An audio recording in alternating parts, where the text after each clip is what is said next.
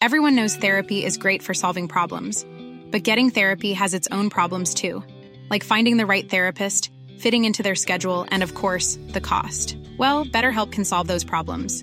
It's totally online and built around your schedule. It's surprisingly affordable too. Connect with a credentialed therapist by phone, video, or online chat, all from the comfort of your home. Visit betterhelp.com to learn more and save 10% on your first month. That's BetterHelp H E L P. When you're ready to pop the question, the last thing you want to do is second guess the ring. At Bluenile.com, you can design a one of a kind ring with the ease and convenience of shopping online. Choose your diamond and setting. When you find the one, you'll get it delivered right to your door. Go to Bluenile.com and use promo code LISTEN to get $50 off your purchase of $500 or more. That's code LISTEN at Bluenile.com for $50 off your purchase. Bluenile.com code LISTEN. There's never been a faster or easier way to start your weight loss journey than with PlushCare. PlushCare accepts most insurance plans and gives you online access to board-certified physicians who can prescribe FDA-approved weight loss medications like Wegovy and Zepbound for those who qualify. Take charge of your health and speak with a board-certified physician about a weight loss plan that's right for you. Get started today at plushcare.com slash weight loss. That's plushcare.com slash weight loss. plushcare.com slash weight loss.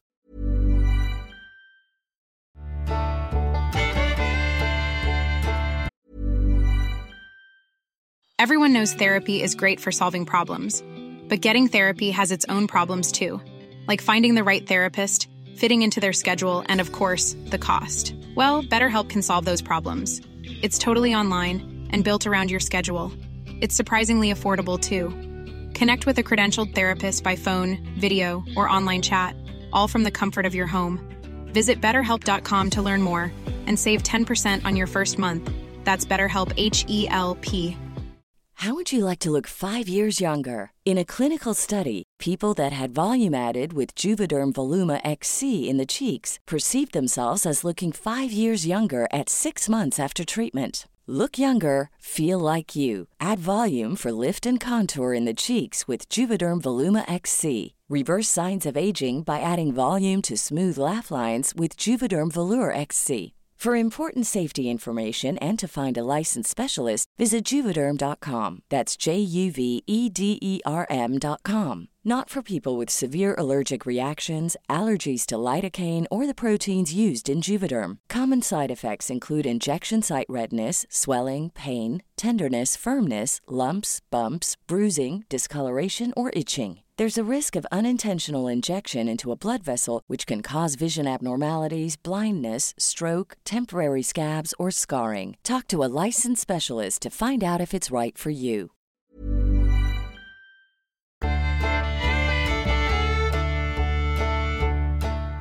My husband worked as a government contractor for a company that sends him all over the world. For a few years, my daughter and I would travel with him. He was usually gone for months at a time. One of his business trips was to Bremerton, Washington. We were put into an apartment called Olympic Village Apartments. It was rented out to companies like his. They were okay, fully furnished. Better than a hotel, especially for that length of time that we usually stayed. The apartment we had was on the ground floor. It was decorated well, and the furniture wasn't too worn. Nothing seemed or felt weird. I usually can read vibes of places where I go. I'm not sure how to explain it. I don't think I am psychic, just maybe, in tune with my surroundings. Things seemed pretty normal for the first few days. I spent most days there since I didn't have a car, just playing my video games or watching TV. One night, my husband came home to the apartment and I had dinner ready and set out. We all sat down at the table to eat, having the normal conversations people do. Like, how was work? Type stuff. When all of a sudden I felt something touch my thigh. I didn't respond to it because I wasn't sure exactly what had just happened, so I continued eating.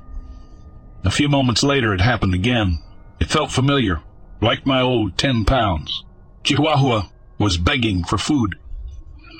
I looked down, thinking I would see a dog looking up at me, but there wasn't anything there.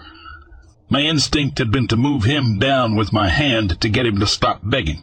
I laughed out loud and said to my husband, I keep feeling like there is a dog here. I felt something jump at my leg and I almost pushed it down.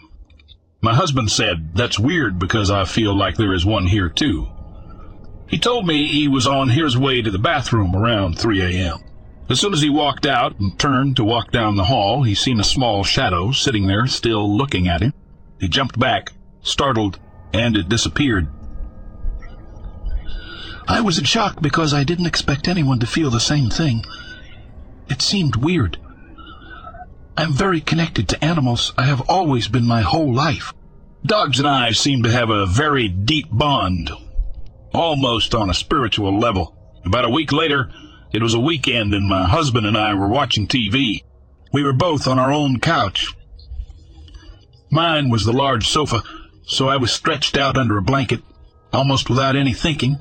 I went to readjust my position. In the moment, I thought my dog was laying in the crease of the back of my knee, where my legs bend. I was being careful to not squash him or move him because I felt a weight on the blanket. I looked and nothing was there. I felt weird. I told my husband what had happened. Everything was normal for a while after that. I hadn't felt the dog since the couch. One night I woke up and had to go to the bathroom. I am night blind and I wear glasses, but I decided to just go without putting them on. The bathroom had a window and a light from outside shined through with just enough light that I could see once I got close and around the corner. So I headed down the hall, sliding my hand slowly across the wall so I could feel where to go. I was looking straight ahead, but it was pitch black. I came to the corner with my hand still tracing the side, and I saw something. It was darker than the dark hall, but the darkness blocked the light from the window. The light traced a body. Its height brought my head to look instinctively up towards where a face would be.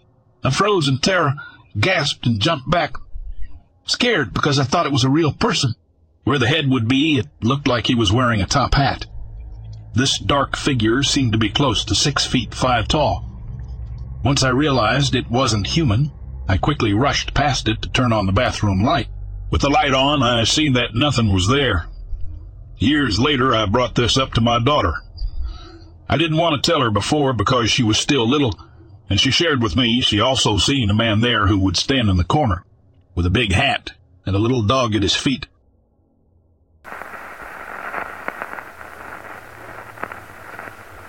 This happened only three weeks ago. I've thought about it often, and I know without a doubt me and my patient were almost prey to a predator. I work for my state. I work with people with substance abuse disorder, the mentally ill, and to a lesser degree, those with slight developmental delays. My role with the developmentally delayed is similar to a, a lower ranked social worker. One thing I have to verify is that the participant is able to achieve their own personal goals set for that year similar to an IEP in public schools. One of my patients has a goal to walk and or hike at least one mile three times a week. When I made my visit to her home, walking hiking was what I need to see her achieve. So she took us both on a walking slight hiking trail nearby. Her and I are actually similar age, our forties. As we were walking the trail, we got to a point that was much more isolated. We were no longer walking a trail that loops around a neighborhood pond with many people but we were on trail that took us through the woods and a cotton field. Her and I were walking and talking when she suddenly stopped walking. I looked at her, and just as she went to say, I have a bad feeling. I had an overwhelming feeling myself that someone was watching us. Due to her development delays, I felt more concerned for her welfare than my own. It's hard to explain, but I didn't feel fear.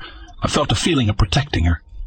I looked behind us because I heard the sound of leaves crunching, and sure enough, a guy who looked to be in his thirties was suddenly coming out of the woods, and he's slowly creeping up towards us. There was no one else around, so for this guy to magically come out of the woods and creeping up, I knew whatever he wanted was nefarious. I told her to continue walking, giving her a head start. I don't know why I even did this, but I just completely turned myself around, stopped, and I looked straight at him. I just stared. I didn't say anything. He didn't say anything, but as soon as we locked eyes, it was as if he realized now they know I'm back here because he froze and stopped walking towards us. I kept staring at him. Then I started to walk back towards my patient so he understood my eyes were on him. Then, as I walked backwards, I looked over to see my patient, looked back at him, and he disappeared as fast as he came, back into the woods. If he were just wanting to walk this nature trail, why did he stop as soon as I turned around and stared? Why wouldn't he just continue on his walk and pass us? This guy was clearly waiting and watching for a woman, or women, to go down the isolated trail. For him to come out of the woods when he did, it was clear to me that he was out hiding and stalking. I will forever be convinced that my patient's bad feeling and my feeling of being watched saved one or both of us from whatever that man had planned.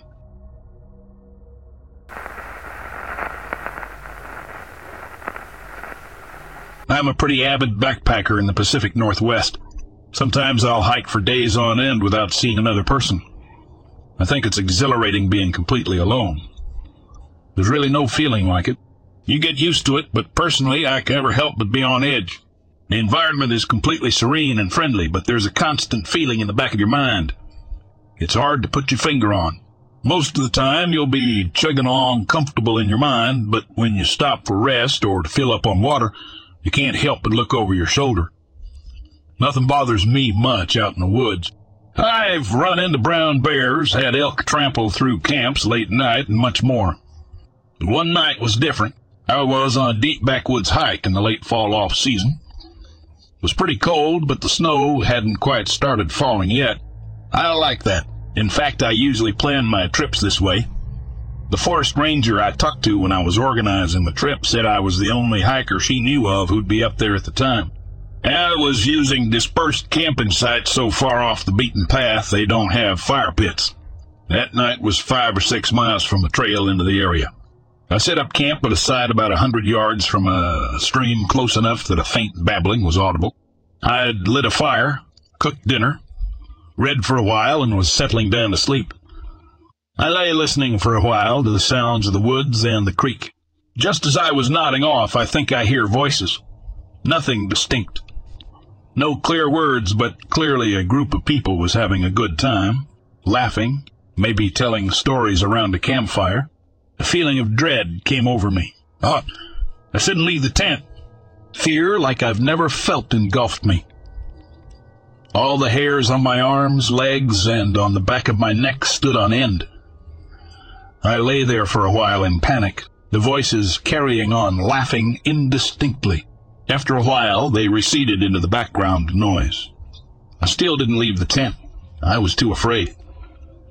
The next morning, after a very short night's sleep, I searched the surrounding area and the path to the site. The few shoe prints I found were faded and worn around the edges, too old and too few to be from the size of group I'd heard. I tried to shrug it off as nerves, maybe nervousness got the best of me, but I couldn't shake a certain tension. I made good time to my next site, the last of the trip, looking around a little more than usual. Still nobody to be seen. That site had no stream. Dry camping isn't a blast, but it's doable if you pack enough water for cooking and drinking for the night. It was a lot quieter, just the chirps of bugs and the wind rustling the trees.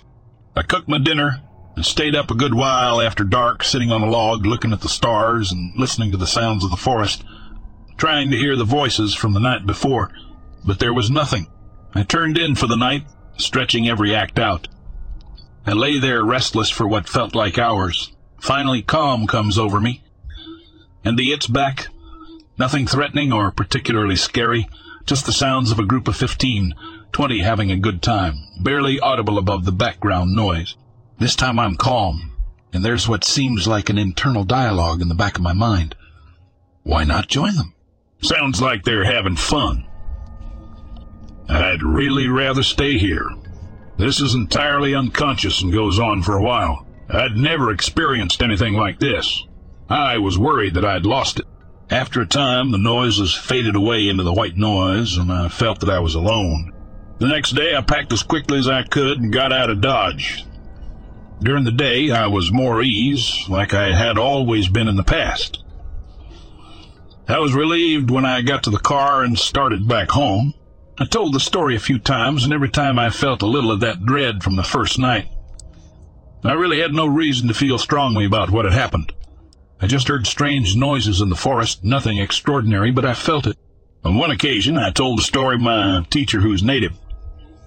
He got quiet for a minute, then said I had run into stick Indians. He said that it was good that I didn't leave the tent. Stick Indians are evil and dangerous beings that prey on children and women. The look on his face was sober. He told me not to go back to that place again. These spirits are extremely aggressive and attack and kill at the slightest provocation, including even saying their Salish name, which he refused to do. Whenever the subject comes up, I get that same fear in me.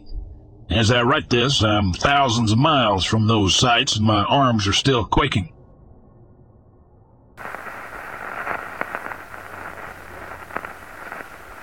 This began a few years ago when I took up regular walking for my health. Not many people in my city walk so usually. I'm the only one walking for miles all around. Yet I would regularly cross paths with someone else walking in a different direction at intersections, for example, with me walking east or west and them walking north or south. No one else around, and yet sometimes we would both have to slightly change our direction or pace to avoid bumping into each other. Other times it would happen so we would pass within a few feet of each other. The first few times this happened, it was quite unnerving. It seemed so bizarre. I would cross the road and look around.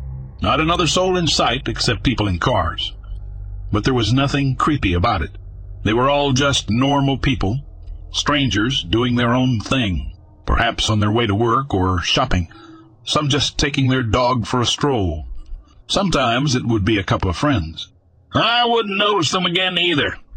It would always be someone different next time. Yet this coincidental crossing of paths just kept happening several times a week, sometimes as frequently as twice in a single day.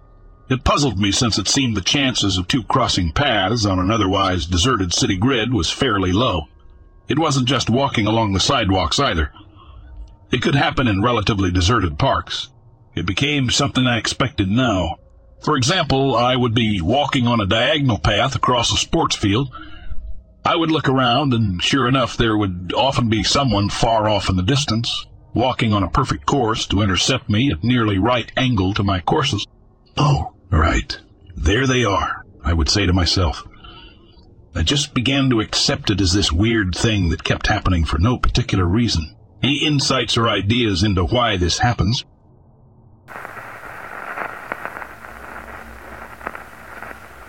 Labor Day of 2015, my mother, my wife, and three children and I went to a very remote cabin that we rented at. It was an old fire watchman station or something of the sort. So it had the cabin and three other sheds or shops.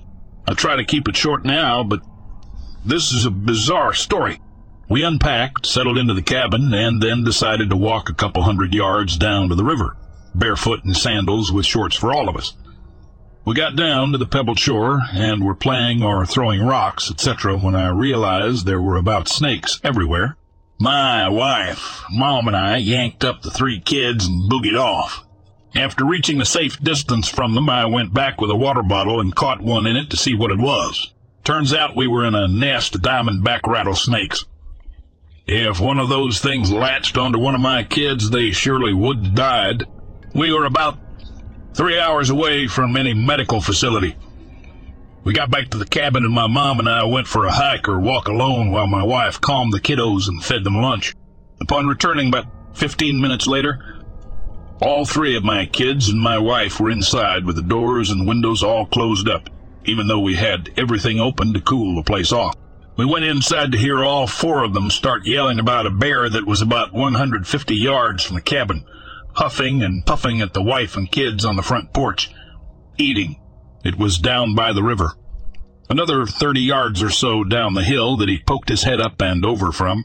A few hours go by, and in that time, and ATV passed by three times with two inbred-looking freaks on it, and each time they stopped in front of the gate onto the property and stared at us, or the cabin. Keep in mind, we're two hours into the wilderness in Idaho with no sight of a person the whole entire trip except them. We decide it's bedtime for the kiddos as it's pitch black out. Within ten minutes, our son, five at the time, went from being perfectly fine active, talkative, to having a fever of 103F, slightly foaming at the mouth, and being completely unresponsive. That was it. We were leaving immediately and going to seek medical attention. I opened the front door of the cabin to start loading two cars. By the light of one porch bulb and the headlights on the cars, which were both parked facing the gate. And that's when we all three adults heard about four six large and heavy animals running all around the cabin and property. There was one on the right side of the house. When exiting, that I could hear pacing back and forth and breathing heavy. I made everyone stay inside and close the door every time I went outside to transfer stuff to the cars. About four or five trips. I had a stick and a big pot that I was smacking as hard and loud as I could each trip and was yelling loudly at random. As soon as I'm all done loading, I take each kid out individually and load them up between the two cars. The escort my mom out, then wife out. My wife and I were in the lead car. So we pulled up out of the gate, and for some stupid MF reason or another, I felt that I needed to close the gate. So I got out of my vehicle and walked behind it in my mom's car by about 15 feet and closed the gate. Now, this gate was literally a log that slid from one post to the other. It offered zero protection or barrier between me and the animals out there.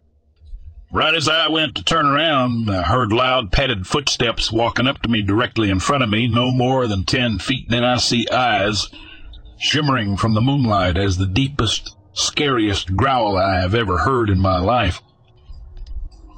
I turned and ran so fast that I swear I must have jumped from where I was to the driver's seat up my car some thirty feet behind me, and as I landed in my seat, I slammed it into drive and spun out, finally leaving. It gets weirder, scarier, though.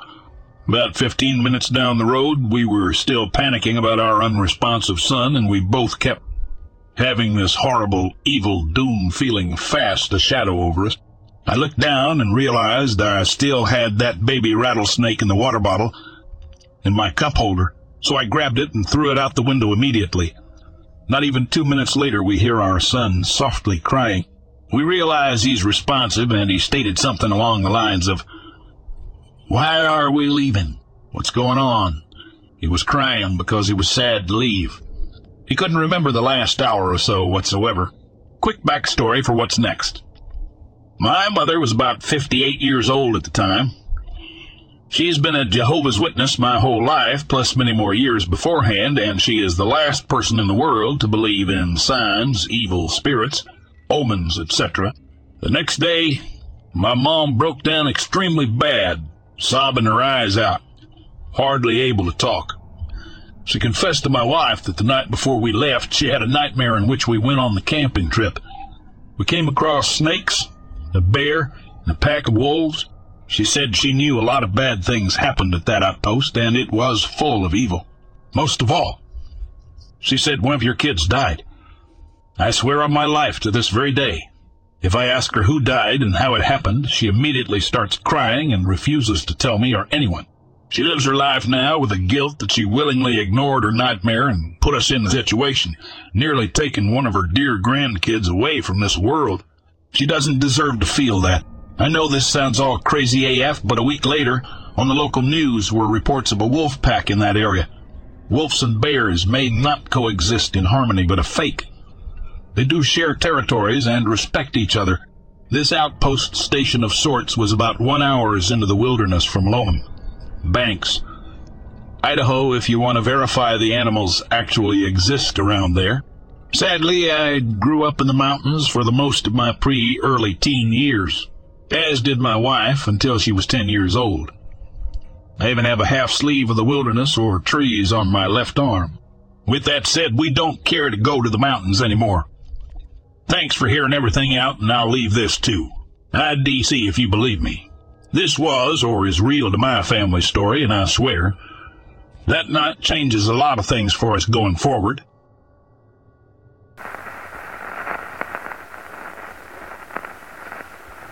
I was returning from Central Oregon at night over the Santiam Pass. There was a light drizzle, but visibility was good. This creature walked out of the trees on my left side and walked across the highway in front of me. It left my sight in the trees to my right. It walked straight up like a man. It was swinging its arms like a man would. It didn't look like a man in a gorilla suit. What it looked like was a big man covered with fairly short dark gray hair. Its arms and legs were proportioned the same as a human. In the headlights it was well illuminated. This creature walked like a man, not a primate.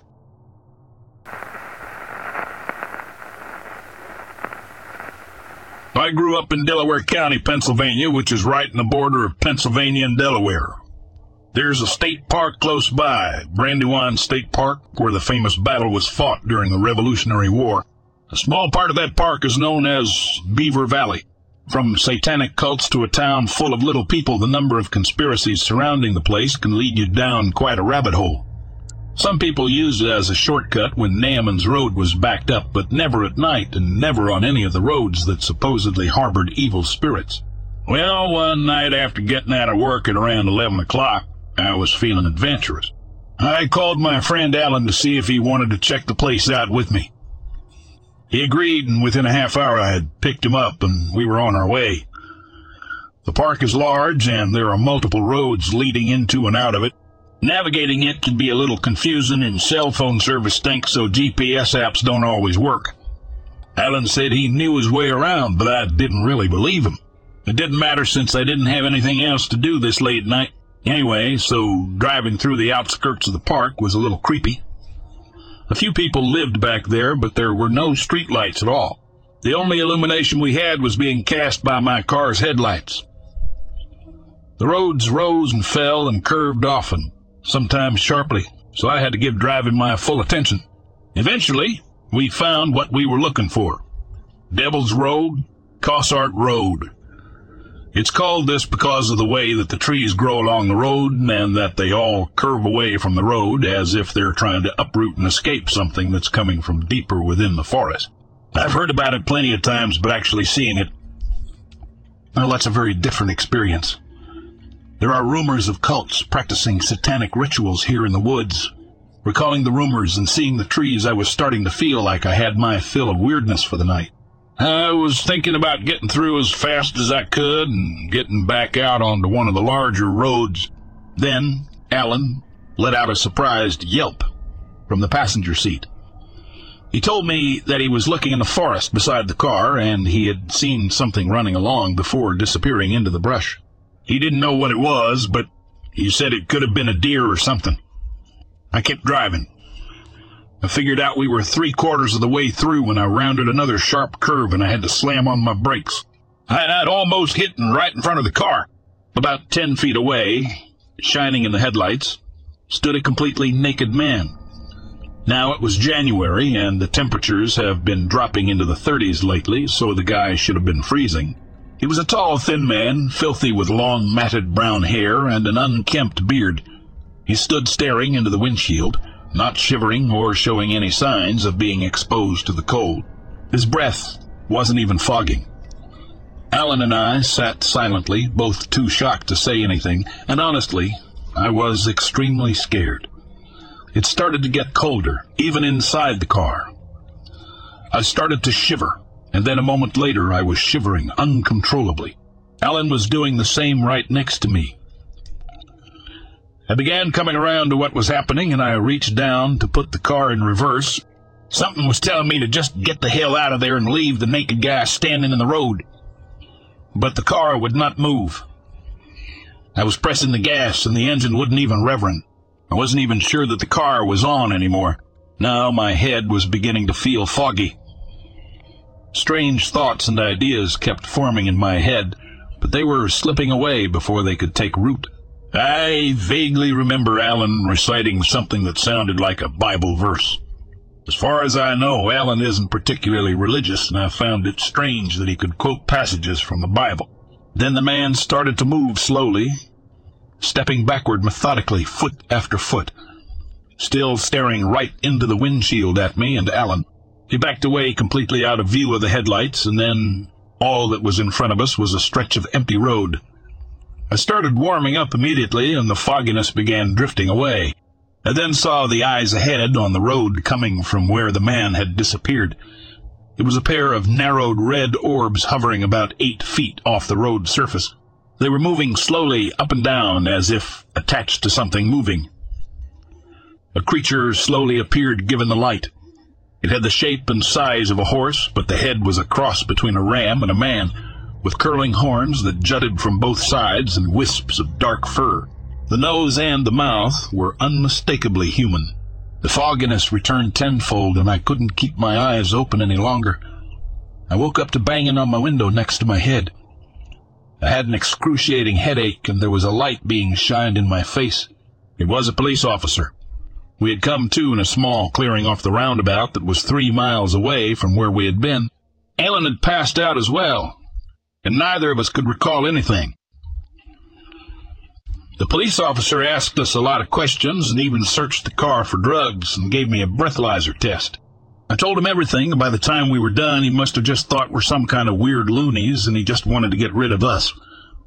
We hadn't really done anything illegal, at least I didn't think so.